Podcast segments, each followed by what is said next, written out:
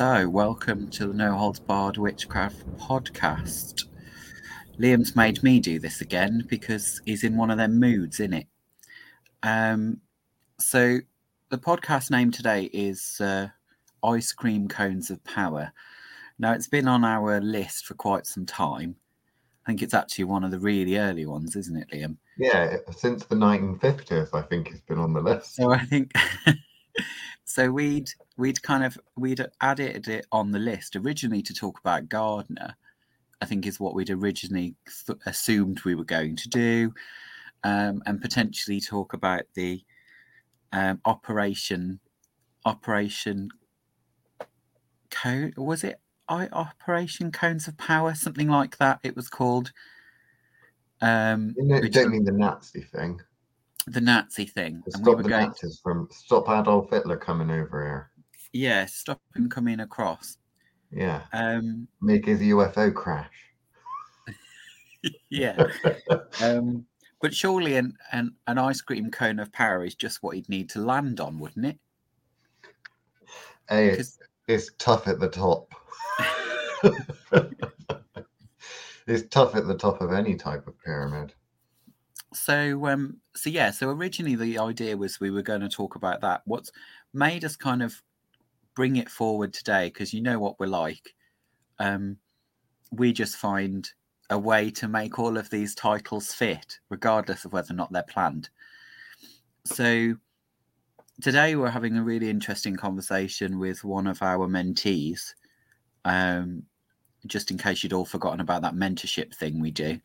The um, and we were talking about the publications of of a certain um, esoteric writer from down south, um, and not down south in the US, down south in the UK, and um, and about their approaches on kind of a Wiccan approach to um, the Kabbalah, by with a C, not a K, um, or a so, or yeah, or a Q. That one's always a fun one. Um, the Cubala. The Cubala. But um, yeah, we kind of brought it. We were chatting about that, which was a really interesting chat, which will no doubt end up in a not a book review in the future of that certain trilogy. But it was it just kind of had us talking about kind of the understanding of perspective, which I think we talk about a lot about, and uh, often comes across as us belittling people. Um, and like obviously, when you're on thirty stories above somebody, they do look rather small. Oh, um, Chris, you're such a nasty bitch. so you know, but that's just perspective. It's got nothing to do with you being rude you know that that person is just as tall as you, um, or you guess they're roughly about your your stature, but it's difficult to see that from such a height. Um, so, but what was interesting really about kind of decompose, you know, deconstructing this book, having not even read it, just kind of looking at, uh, you know, little reviews of it and looking at the kind of um, content structure and kind of making some big assumptions about what the books would actually be written about, um, which is quite easy for us to do because we actually understand the text that they are talking about as opposed to just, you know, making a swinging grab at it. Um, so it's it's interesting. Like you know, both of us made similar in in I went to say suspicions. No, I don't mean assumptions. that. Assumptions. We were assuming things, not having read the book or books. However. I think we will read at least one of them. So we're doing this today. I think, did you say we're going to put our assumptions out publicly? And then we're going to do the reading part and the research part, actually read what the author has to say.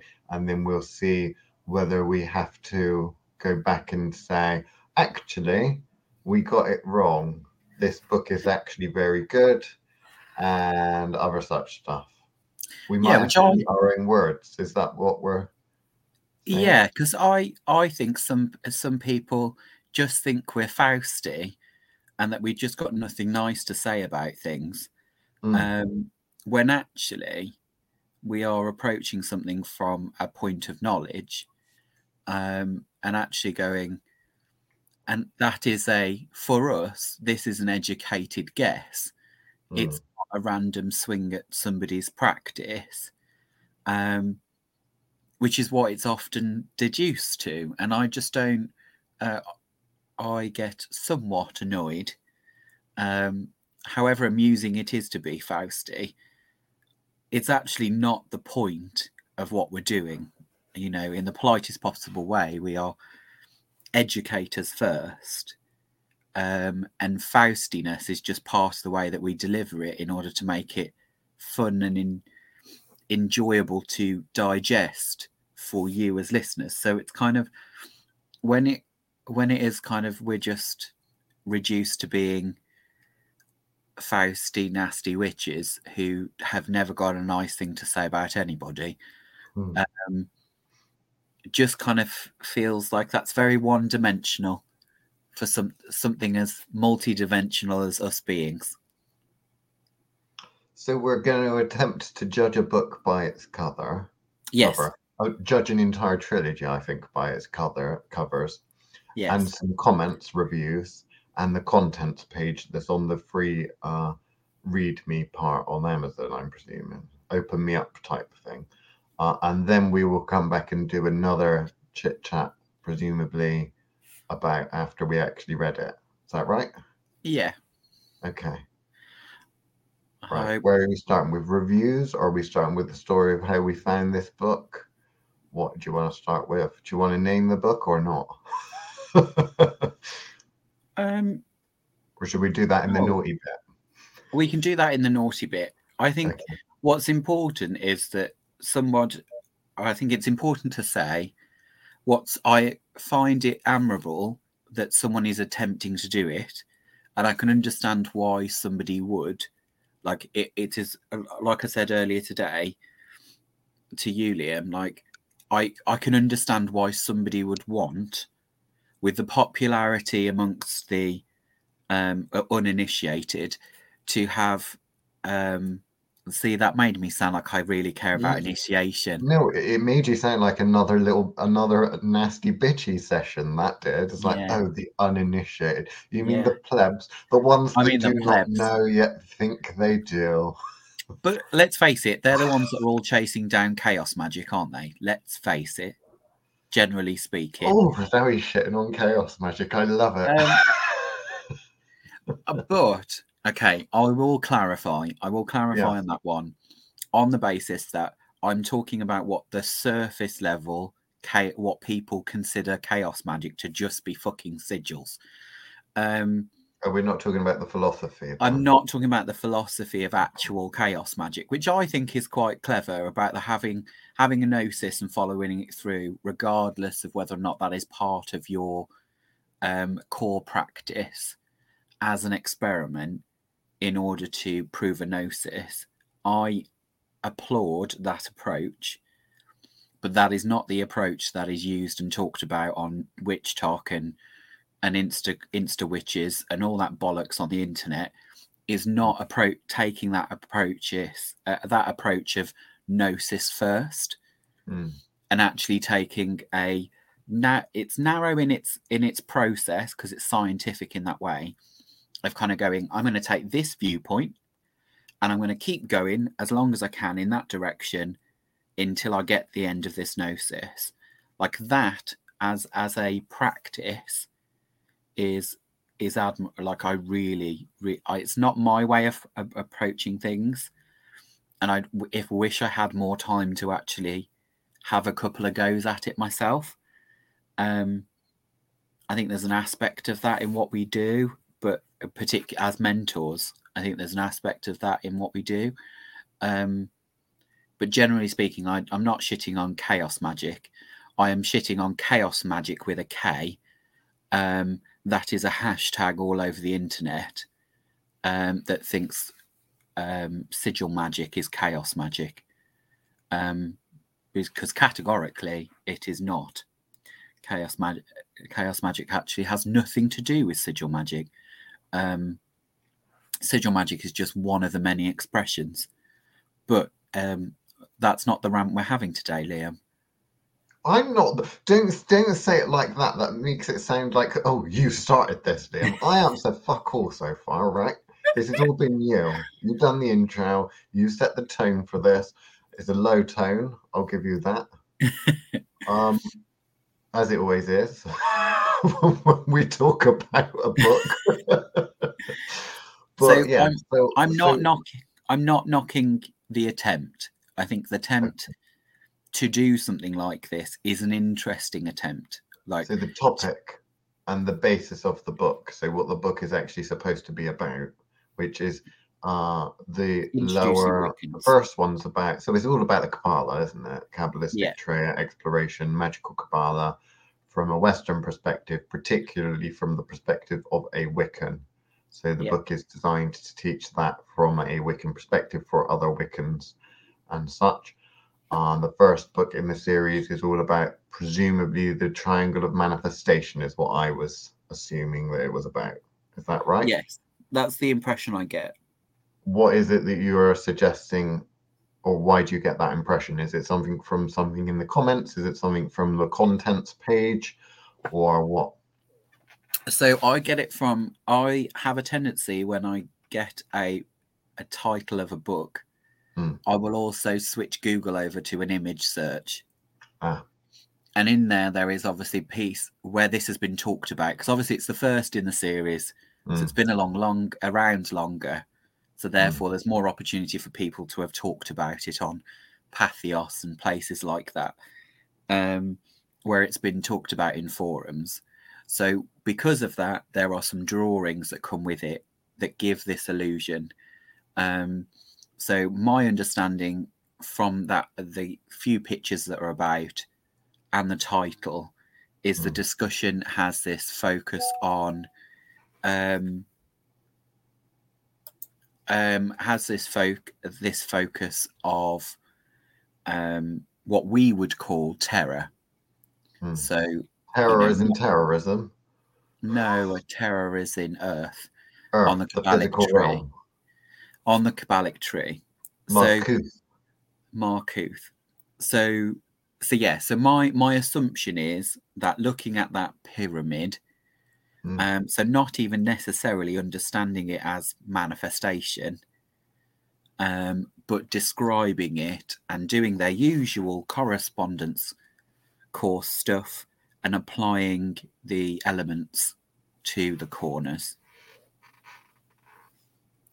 of a pyramid. there's a bunch of from what i'm understanding not having read the book there's a bunch of elements four in fact classical ones. And then in order to make those four elements they're all kind of equal and balanced give it another dimension they add this extra element called spirit which makes the fifth element which gives you four points which makes a square adding that extra point above on another dimension means that they all connect together to make a pyramid with a square base potentially. So they make a two-dimensional object a three-dimensional object whereby thinking that they make the physical realm somehow connected to the next dimension which would be the astral presumably. Which from our situation what we would normally talk about the triangle of manifestation is not that. It is the next triangle above that. So they're Yeah. actually talking about the elements purely it is presumably the first book is just about the elements not about manifestation it's really just about the elements like every single fucking book is in the Yeah. beginning of wicca often is to begin with here are the elements So that's what we would call descent into matter. So something coming down the tree and manifesting in terror. So Yeah. that that's what we in that's where the s- the two manifestations are described. Mhm. So that's what I mean when I say something manifests solidly, third dimensionally. And then obviously we talk about the triangle of manifestation, which is slightly higher than that.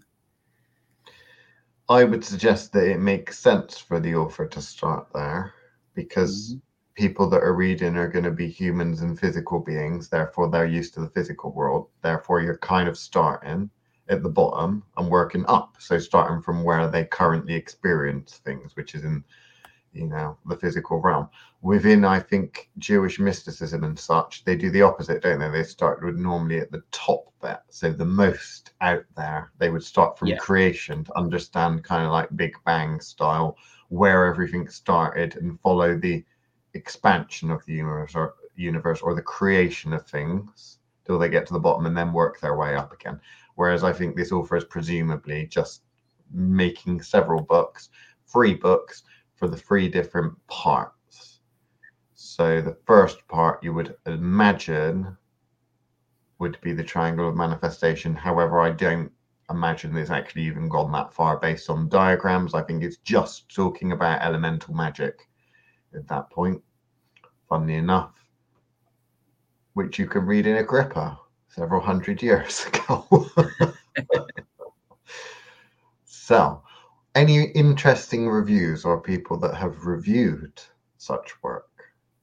Because I think you said Ron Ron did, didn't you? Yeah, I'd read I'd read a lovely one from Ron Ron, and I just um I closed them all earlier. So give me two seconds to Okay. make them magically manifest again. Where are you finding the Um, reviews? Are they on Amazon? No, I was looking at I think it was the the actual publisher's website. Um, so I was looking at something on. Oh, why can't I find you? And are we allowed to say who it was that started this discussion with us in terms of what mentee or not? Oh, I'm sure we can. I don't think she'd be offended. Okay. But it was the consultant killer, I think, brought it up. Yeah. So her her was her in question book. was her question was an obvious one, which was basically like, "Is this a thing?" Because they do, you know, it's one of these like the witch's ladder. Mm. Um, As soon as you say the witch is something or other, everybody's like, "Okay, well, is that a thing?" Or have you Mm. just are you just calling it a witch is something or other? Um. So. So yeah, so it was just um, you know, we spent a decent amount of time in in the in the consultation just talking about actually you know all these things Mm. that are being referred to and know that you are right they're not they're not things someone Mm. has attributed in a very you know for lack of a better term appropriative way of just kind of kind of going okay well i want to talk about this. Um, in order to talk about this i need to put it in a sphere that they'll like like the uh, you know uh, things like the witch's alphabet. Well it's not the witch's alphabet it's a wiccan alphabet. Um, it's been invented by wiccans for wiccans to use didn't exist before di- is nothing historic like you know um, but it, it means that people who are also given that information of oh well there's a witch's alphabet um, Mm. can go and find that very easily The witch's and- alphabet is in the witch runes that they use. yeah the the ones they're in that- Agrippa as well. I told you they steal everything from Agrippa and give him none of the credit. No, I mean I don't mean the witch's runes. I know the ones you're Oh. referring to. No, I mean the witch's alphabet. The really swirly um, attempt at so that they've got an equivalent to Enochian. Oh, God, that's right. So they wanted their own version of Enochian's writing. So they of wrote they fucking did. they wrote one. It's it all looks like little M's with little other things on. It's vaguely astrological. Um here you go. We filibustered beautifully there, Liam. Um so the yeah, there was a um there was a comment made obviously by Ron Ron. Whether or not he uh, was paid for this, I, I do not know, so I can't comment. Um, but he he says, "I love the vivid imagery, powerful romanticism, uh, kindliness, and earthly common sense of this book. um, to those fresh to the Tree of Life, this is an excellent introduction. Um, for those uh, with it, uh, for those familiar with it, um, they will see it through fresh eyes. Which you took to mean that he was shitting on it. Well, I took that to I took that to mean he was being very polite, as to say, "This is very cute, but Right. isn't going isn't going to teach you anything about Kabbalah." Mm. So, so I kind of took that as a he's generally a friend to the Wiccans because they pay a lot of his bills. Mm. Um, so, you know, and also he's a historian, so he's not going to, you know, fight something that is technically right. So, I would say that what they've what he's managed to do has stayed within the tradition of of the Kabbalah from a Western mysticism kind of route Mm. um, you know, the specific choice to use the C rather than the, like you say, the K or the Q, um, has separated it from um, the, you know, Hebrew uh, mysticism route, which is where the really cool stuff is. Let's face it. Um, the Western, the Western kind of watered down clinical version of it um, isn't anywhere near as exciting. Um, and I think Well, by reading, supposed to be bare bones of making something work, where that is non-religious, isn't it? So, yeah.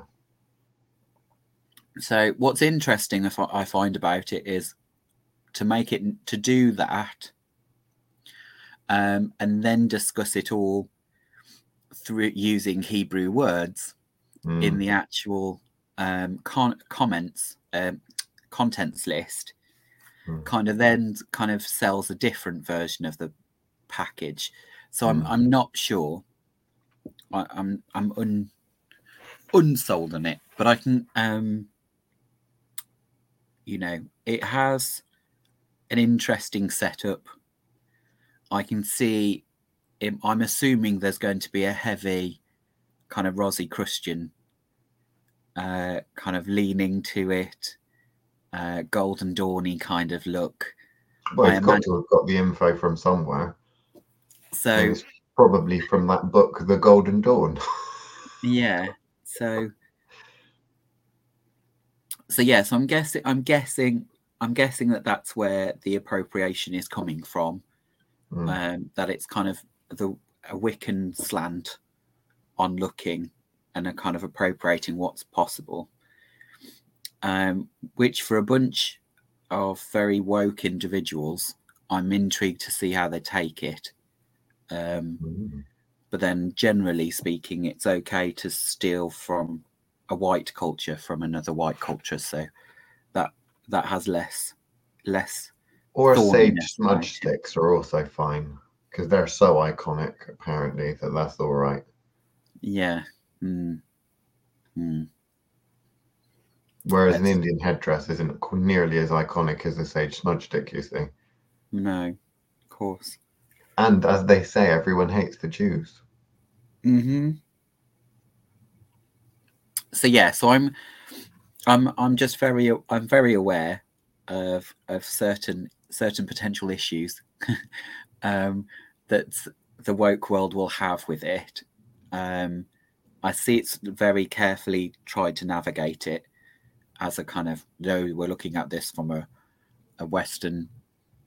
But then again, I'm assuming they'll have more awareness than they may necessarily have. It may just be like any other Wiccan book that appropriates a whole list of deities from a whole list of different cultures Mm. um, with no with no thought about it. So I'm I might be being too kind to it actually, and assuming that they've given it some thought, and they've gone for you know the C rather than because I I can't think off the top of my head from the Golden Dawn and from Doreen Valiente. I can't think which way she would write uh, Kabbalah. Would she? Mm. Would she have gone big K or, or would she have gone big C? I don't know, nor do I really give a shit, to be honest with you. I don't like any of those sorts of people, and I don't really fans of their work in general. I find them, you know, important, I suppose, because the 20th century wasn't all that long ago. So people consider that sort of thing to be important. Um, I have mixed feelings like you, I think, about how important that sort of thing is. I think it's just recent. So people feel they owe a lot to it, and I'm not entirely sure whether they do or not, if I'm honest with you. Um, but there we go. So it could potentially be good because we've got the idea of taking what is presumably an exploration of Kabbalah, Western magical Kabbalah, mysticism, magic, and the tree of life, and trying to actually teach that in the form of a book or from a practical perspective. I am presuming that that is the case based on the fact that they've called the first one uh, the Witch's Pyramid, I think it is, and then the second one, the Hexagram, and then the third one, the Trident, which makes mm-hmm. sense that. And if you're wanting to make maximum money, I suppose, then you would create a trilogy rather than just one book. But I'm presuming it's not that, and not being all pessimistic in that. I'm presuming that the reason why they split it out is to dedicate a certain amount of time to one specific area that's really important to learn before you move on to the next area. So I'm going to make that presumption because I'm hoping that that's what they've decided to, to, do rather than just drag it out for three books. I don't know how long the book actually is. Is it one of those things that's like 800 pages? No, each one's about 200 pages, if that. Okay. So they're not they're not huge. Mm. Um, I imagine looking at them, they've they seem to have gone in a fairly natural order, although hmm. I don't understand their orders in which the pathways they've gone down. They've paid no attention to the fact that they are numbered for a reason hmm. um, to give you a suggestion of the order they're supposed to go in. Um, whereas actually, they seem to be jumping around a bit. Hmm. Um, so, so yeah, and like you say, they go the kind of wrong way, which is why they the numbers jump around so much is because they're going mm-hmm. up the tree rather than down, um, which I think is a really interesting point that we were talking about earlier today, which is about perspective. Yeah, and actually, it makes a lot of sense. Now, obviously, Liam looked laughed, and because mine was obviously a very pointed way of putting it, which was essentially, you know, if you stood next to the mountain, looking at the pyramid and going, "Oh fuck, that's big," um, rather than looking at it from above, at which point it just looks like a, a crosshairs um, on yeah. on a map. A pyramid, from a pleb's perspective, like the people that built them, they look like a big triangle type thing. However, when you're looking from the heavens, from the skies and such, you look down at a pyramid, one with a square base simply looks like a square with a cross in the middle of it. Yeah. So when we look at our Kabbalistic tree, we see at the bottom what they're considering to be a pyramid is really just a circle with a cross in it. Yeah. Which would be what we were talking about with the consulting killer, I believe, wasn't that? So the perspective yeah. that people looking at the tree of life would not therefore see that as a pyramid or a triangle or anything like that. They'd just see, oh well, that is the sign correspondence for that part.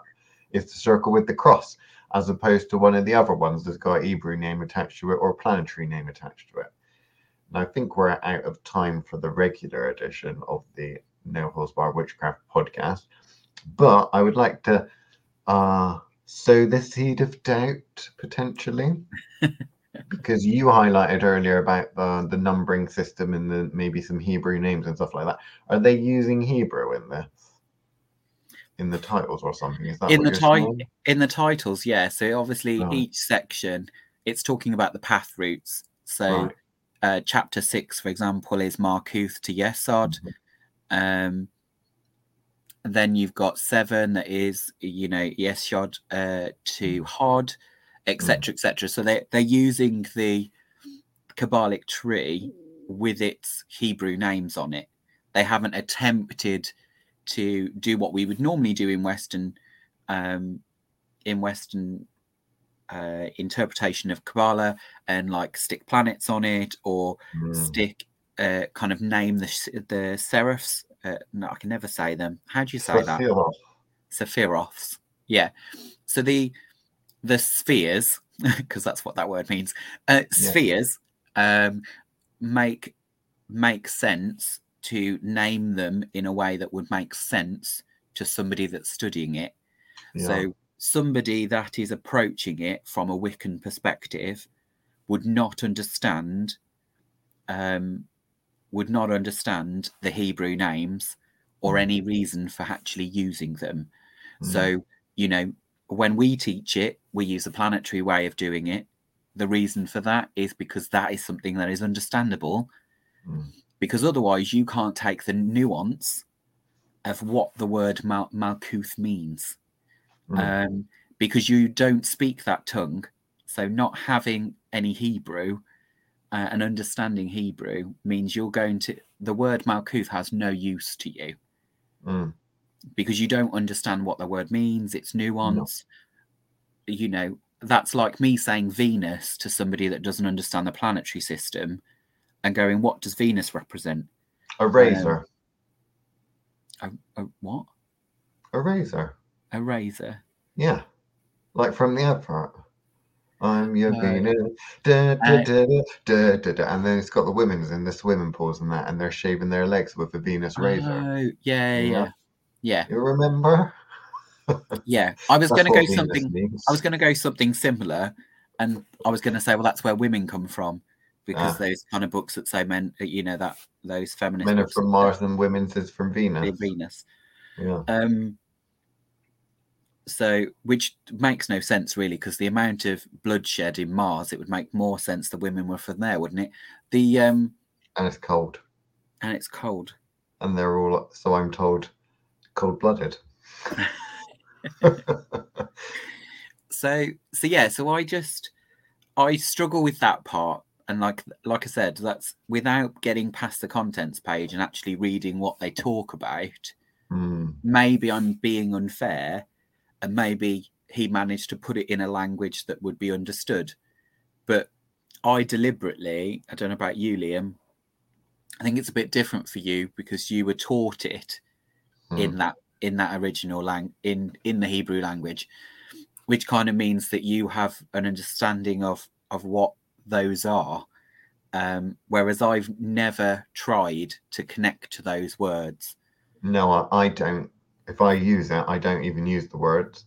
The only merit I see in using the words is because if you get a tree of life, like nice big poster or something like that, it generally has the Hebrew words on it. So people Yeah. often will say, well, this is the name of this, this is the name of that.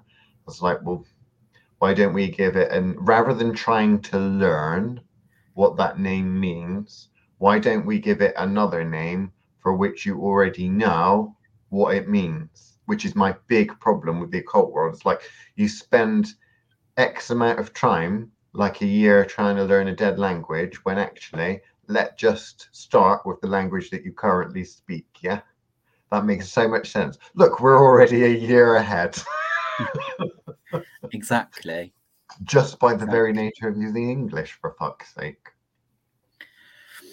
so i i'm already criticizing it for doing this even though i Mhm. don't know if it's what it did Yeah, um it's not But, looking you know, good from the contents page. it's though, not looking good from the contents page and i don't think i could find the con oh no i found the contents page for the second one i couldn't find it for the third Okay.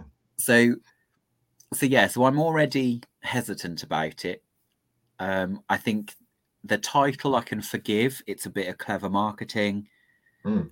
um you know from a from a fa- pair of fausty witches there is nothing wrong with um you know appropriating something pitchy Mm. and pithy in order to get a book sold. We're totally on board with that. We're capitalists. Um like so the there's no pro- there's no problem with with that. I can i can deal with that. Um and for me like reading through the titles of the contents like the first couple um you know after the introduction are like um second chapter is as above so below well obviously that's the approach they're trying to explain um that they're trying to explain that hermetic law through this so that makes sense um third chapter is Path of the Serpent. I get that. That Mm. this is what we would normally talk about when we talk about Kabbalah, um, Mm. Adam, Eve, snake coming down the tree. Like you know, we we get that. Um, the bit I get a bit more quish, iffy with, which feels like a a Valiente bullshit, um, is the tarot cards, Hebrew letters, and the Kabbalic cross Mm. in in chapter four. Um, that I'm I know I'm going to hate that chapter regardless of what it's about. Mm. Um, and then the the fifth chapter is called Angels and and Temples. Again, probably going to hate that one, but I'm assuming if it if I'm I'm hoping uh, one of the other words that I think could be swapped in, I believe. Correct me if I'm wrong. From from the Sephiroth um, words is to call them temples. Mm. Potentially, I it would could be a word. realms. I would Yeah. imagine what he's talking about there would be angels and temples, as in the realms of Yeah. each circle, let's say on the Tree of Life or Sephiroth, um, and the uh, overarching purest energy there, which would be the god slash goddess, whatever of that thing. Which again, you could describe a planet to, or you could describe an angel name to, or anything like that. The very fact that they're using angels is either again a marketing thing to say we all know angels are good they got halos and everything you know don't need to be worried about this or it's a case of uh, they're really actually deliberately trying to tap into some form of angelic workings which would be a little bit worrying um, which you do see people like that because again from the more of a ceremonial background if this person does potentially then they tinker a little bit with Enochian magic, and then they tinker a little bit with the Kabbalah, then they tinker with this, tinker with that, and then they mesh mesh them all kind of together, don't they?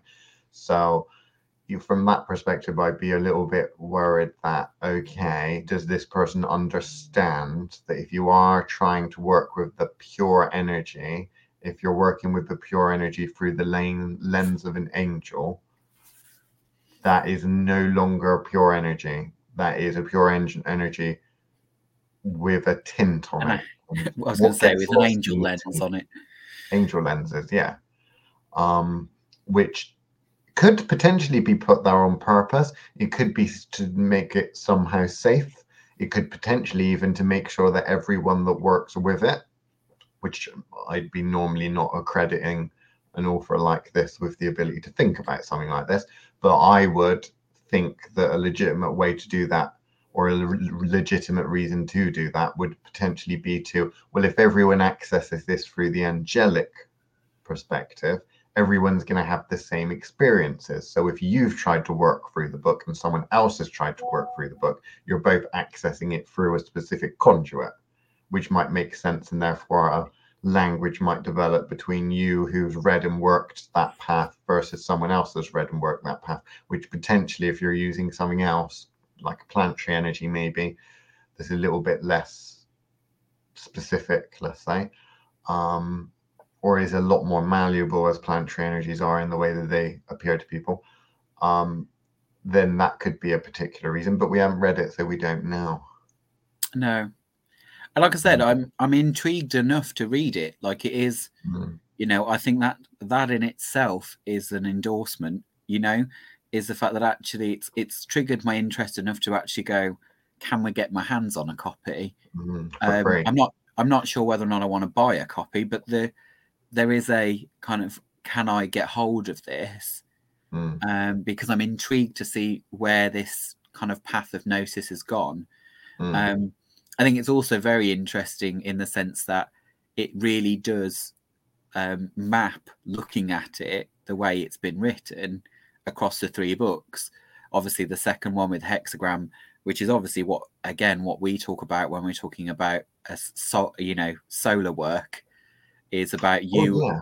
what we talk about as the solar system that we are. Yeah. Um, approach of that kind of um, central ring of planets.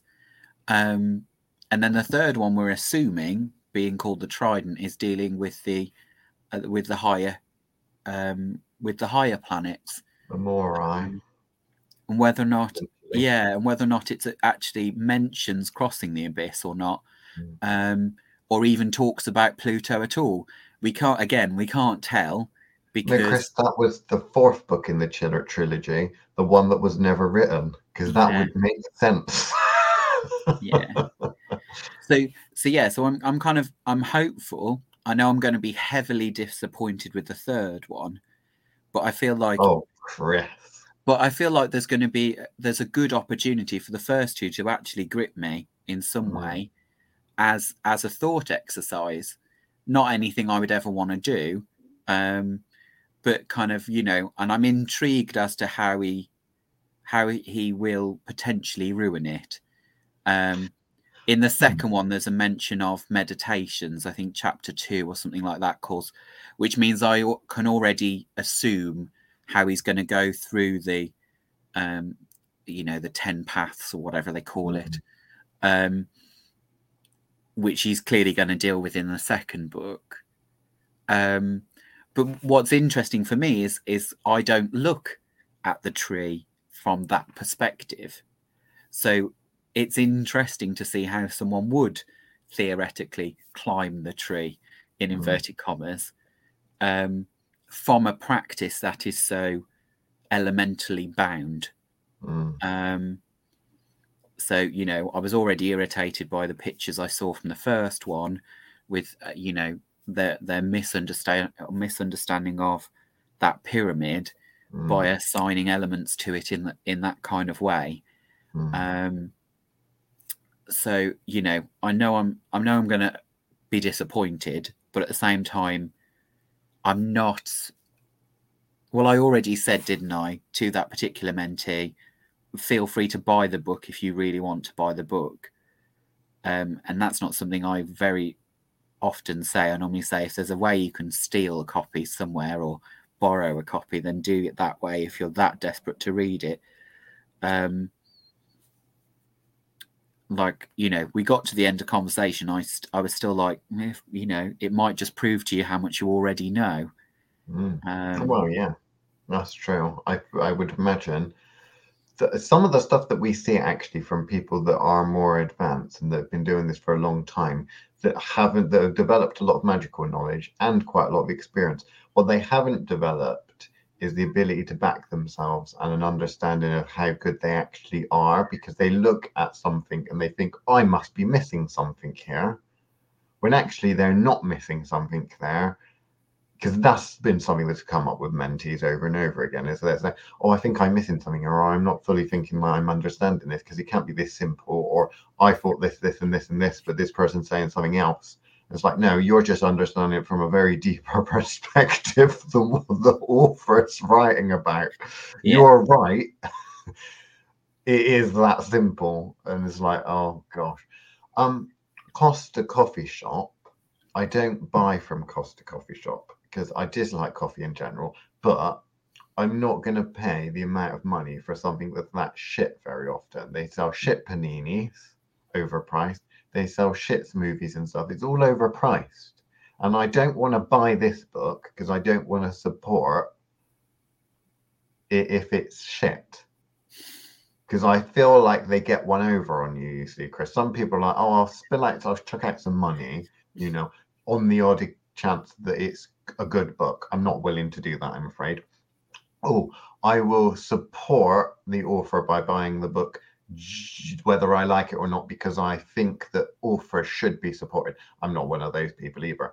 I like to reward. I'm big on rewards and treats, you see. So I would much rather, if it's a book I think is good, I will buy it.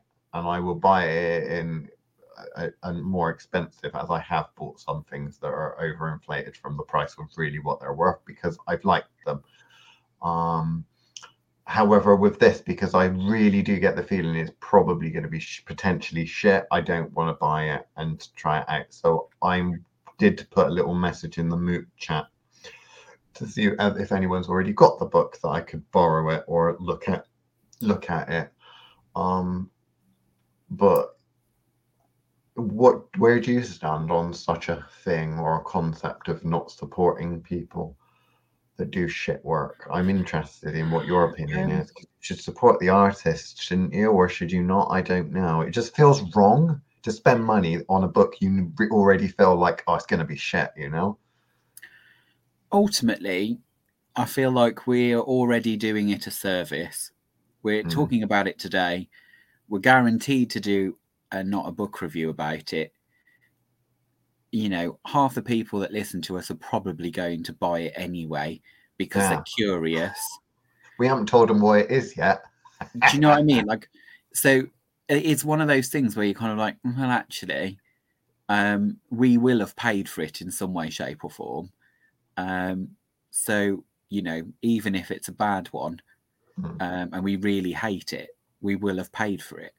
Um, yes, I don't like buying subpar subpar products either. Mm. And by that I mean, like you say, um, something that I dislike. I don't necessarily mean, you know, um, I like Costa, and therefore I will buy Cost coffee from Costa. Yeah, but you Um, bought that Harmony Nice book as well. Yes, but I only bought it at like three pounds. It was in Yeah, like a charity. it. It was essentially in a charity bin. Oh, Um, was it in a charity shop or something? Because as long as the money didn't go to the author, Uh, no, well, it won't have gone because it was in it was in the works. So the works will have been one of these um, mass buys mm, from a from a retailer somewhere. So um, that couldn't shift it in the normal shelves. So um, so yeah, but I I bought that just as a I thought I would probably just review it and take the piss, and I couldn't. I couldn't bring myself to do it. mm, It was so bad I didn't want to speak about it. Um, whereas I think at least with the things that we've discussed on here and on not a book review, they have get you know been worthy of a discussion.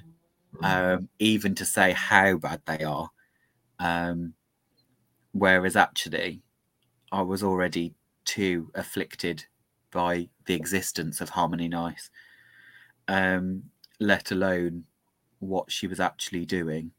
Um, but yeah, I don't, I don't know. I'm, I'm torn. Occasionally, I will buy just to. Um, what is it? What is it? Uh, Anyanka says, hate, hate read. read, hate reading. I have I have bought them to hate read, um, but normally that money's gone to Jeff Bezos, um, Mm. who I continue to keep throwing money at, but that's because he's usually so efficient. Although I bought some screws from him the other day and he sent me the wrong ones, so I'm not very happy. Oh, bastard. Um, so I need to acquire them a different way now because clearly I can't trust Jeff Bezos to carry on through with screws. Um, I knew it was Mm. going to be bad when I pressed pre- when I pressed purchase. I knew they were going to be wrong, um, and I still did it anyway. Um, But no, I don't know. I I think a te- uh, for me it's about threshold of cost.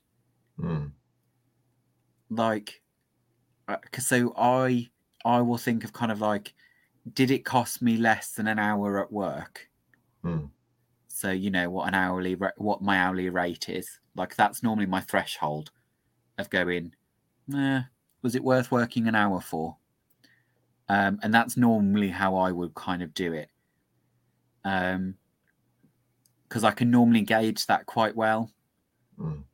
of kind of going oh well am i going to get that I- hour back I don't mind buying second-hand crap, right? Because there is a little trick for those that might not be aware of that. Um, because I would rather buy. So if you could buy a book for a pound from the author, from the author's website or something like that, or you can buy a book for two pounds that's already been read and bought. I would rather buy the book for two pounds because I know none of that money is going to the author rather than the new ones. So like the pre-owned books, right? Because they've already been bought. On uh, a lot of the self-publishing and small independent publishers and stuff that do put stuff on Amazon, most of the time you buy it brand new and then the author gets a percentage of the price and the fee. I know that because I've, you know, put books that I've written and stuff like that on Amazon. There's always normally the option to buy uh, an older copy or a uh, pre-owned, I think they call it. Copy. Yeah. Now, what Amazon, because they're cheeky bastards, your friend Mr. Bezos does, is even if it's a brand new book that no one's ever bought before, they still have the pre-owned button.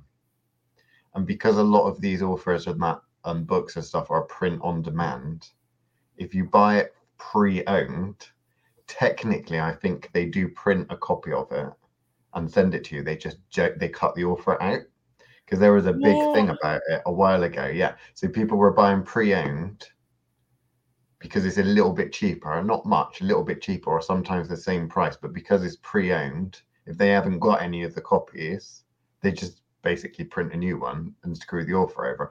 That's what I was told, and I've seen it at the very least to be false advertising because I know for a fact that no books have been sold of a specific book that I wrote, and yet there was still free available pre-owned in order to buy. It was like, how can they be available to buy if no one's ever bought one? Right? Yeah. Because it's difficult to track because you'd just have to trust them, wouldn't you?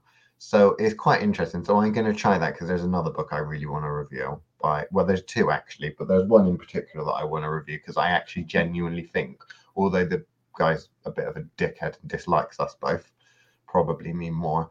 Um, I think the book might actually be quite good. Oh, okay. But I still don't want the author to get any money for it. so I'm gonna buy a pre pre-owned version, knowing full well that it probably is going to be a brand new version that the author is not going to get any percentage of. There's some magic in that, Chris. I don't know what sort of magic it is, but there's magic there that is Fausty, definitely. That is Fausty, isn't it? Um, Normally, I just try and convince Lady Poison to buy it and then bring it to the moot so I can flip through it all, which she's very good at doing that. She's so brilliant at it. In fact, that she often has two or three copies of the same book and doesn't even know. How many Culpepers she's got, I don't know. oh, wow. She's who I got that Keldon book from. I borrowed that from Our Lady Poison. Yes. In fact, she's the one that suggested reviewing it. It's yes, really all our fault that we got such negative comments and feedback about it, really, if you think about it. Yeah, she stunted our growth, she did. She did, yeah.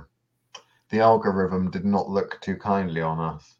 Or no. either did or it didn't. I'm not entirely sure. Because I was told that dislikes and likes are both equal in the eyes of the algorithm they just like controversy. So maybe it did do us some good. Huh. Um, but yeah, so the I'm in I'm intrigued enough by this one that I haven't, you know, I haven't gone don't get it, it's a waste of money. Because I don't really know. Mm. Um, I have like like we've demonstrated the you know today is it has potential to be a good mm. book um, in the sense that it will show a completely different um, a pretty, completely different perspective mm. to the one we one we teach um, mm. and to experience so you know i just i don't know i'm just really hopeful that he's gone and done it justice rather than um, you know him going he's done this in order to make money on on wokeness you don't know? make money on occult books. If you want to make money write a book on dating or a diet book. So now what we could do actually is we could evoke or conjure up um, our patron goddess of digital piracy calypso. Because she's very good at procuring uh, things, isn't she? She's she is very she is very good at the the digital verse.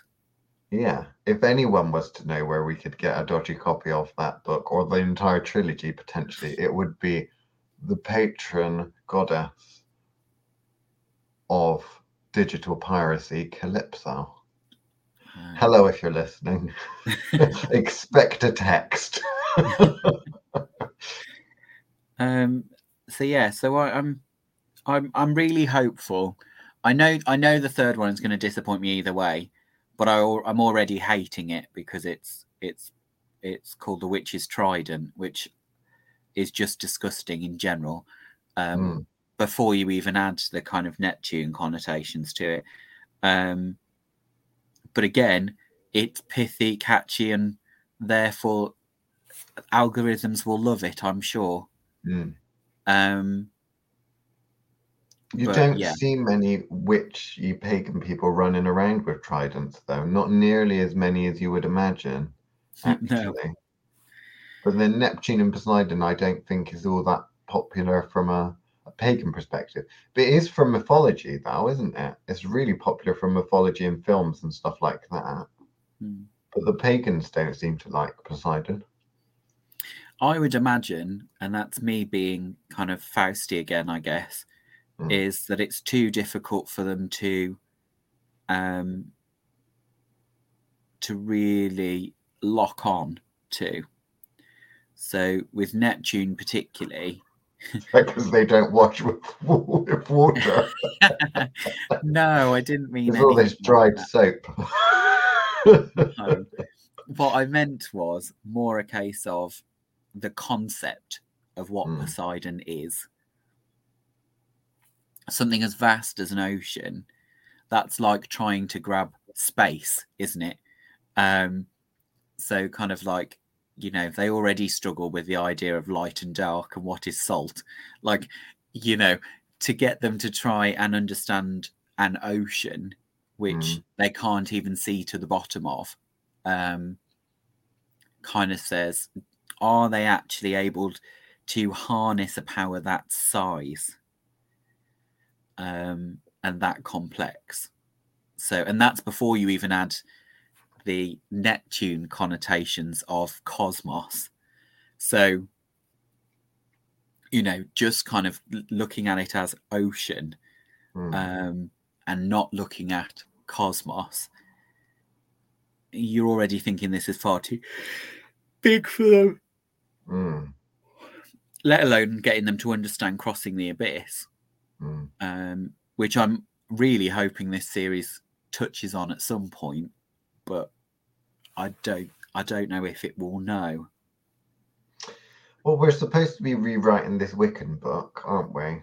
That's one book, the best book on Wiccan ever written. And maybe we should rewrite this trilogy because we could turn the trilogy into one. One, I'm sure. We could make it a podcast episode or something. Um, but now we got to go and go and acquire it, acquire Yes. at least the first one, and read the fucking thing. If there was an audio version, I'd be all over it. So, can you? I, I'm sure if we could get a digital copy, you could probably text to speech, couldn't it? I'm gonna ev- I'm gonna evoke Calypso right this second. I'm gonna message and oh, see. Oh, okay. You're not to wait for her to hear that herself being summoned on. She probably already feels us in in the interverse. The interweb I'm, is I'm probably gonna write twitching. now. I'm gonna write now. Oh Calypso, I evoke and conjure thee to provide me with a copy. Uh, wait a minute. Oh should be goddess, shouldn't it? Got a got a sweet talker. Goddess or digital piracy. so yeah, I'm I'm intrigued. I am very intrigued by it, and that in itself is impressive. So you know, hat off to him on that point of the fact that actually it's got both of us intrigued, even if it turns out to be a pile of wank. Um, you know, it could. It has got us intrigued. and he's definitely going to guarantee at least another another hour of us talking about him.